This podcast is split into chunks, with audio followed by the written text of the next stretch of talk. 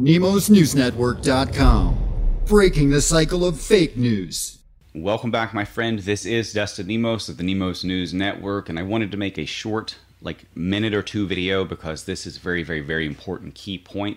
Yes, it is in my news video, the Corona hoax, lies, the fake news told you, part four. If you haven't seen those, definitely check them out. We demolish the coronavirus hoax, all the lies around it. We clarify the truth, and we talk about the next steps and what they're doing behind the scenes on both good and evil team.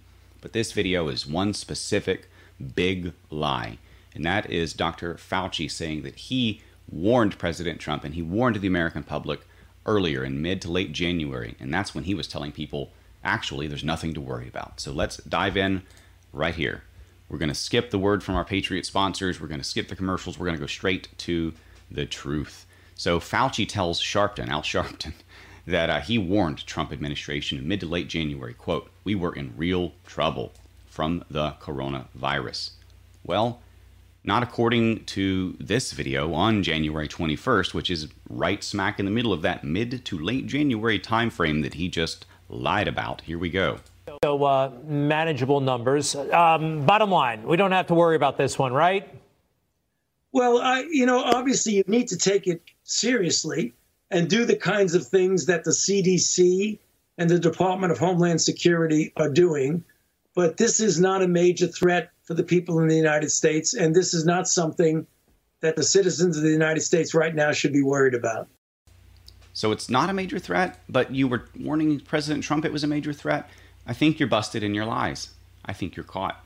Now he's saying that he can't guarantee that it will be safe to physically vote in November. He wants us to give up our voting rights and let the Democrats rig this election against President Trump. By the way, President Trump is retweeting, resharing hashtag Fire Fauci. It's just a matter of time. And by the way, remember this I covered this in the news video as well.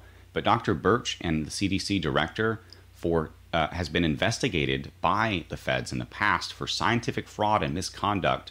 Their quote around falsified HIV and AIDS vaccine trials. This is not the first time these Bill Gates cronies have been involved in fake vaccine trials, fake vaccines, and fake uh, news diseases.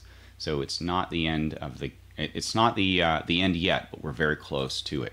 And Dr. Fauci himself, Fire Fauci, it's uh, trending now. So that's it for this video. I just wanted to get this out there so you can share an easy to prove clip that this man is a damned liar. Remember, there are lies, damned lies, and there are statistics.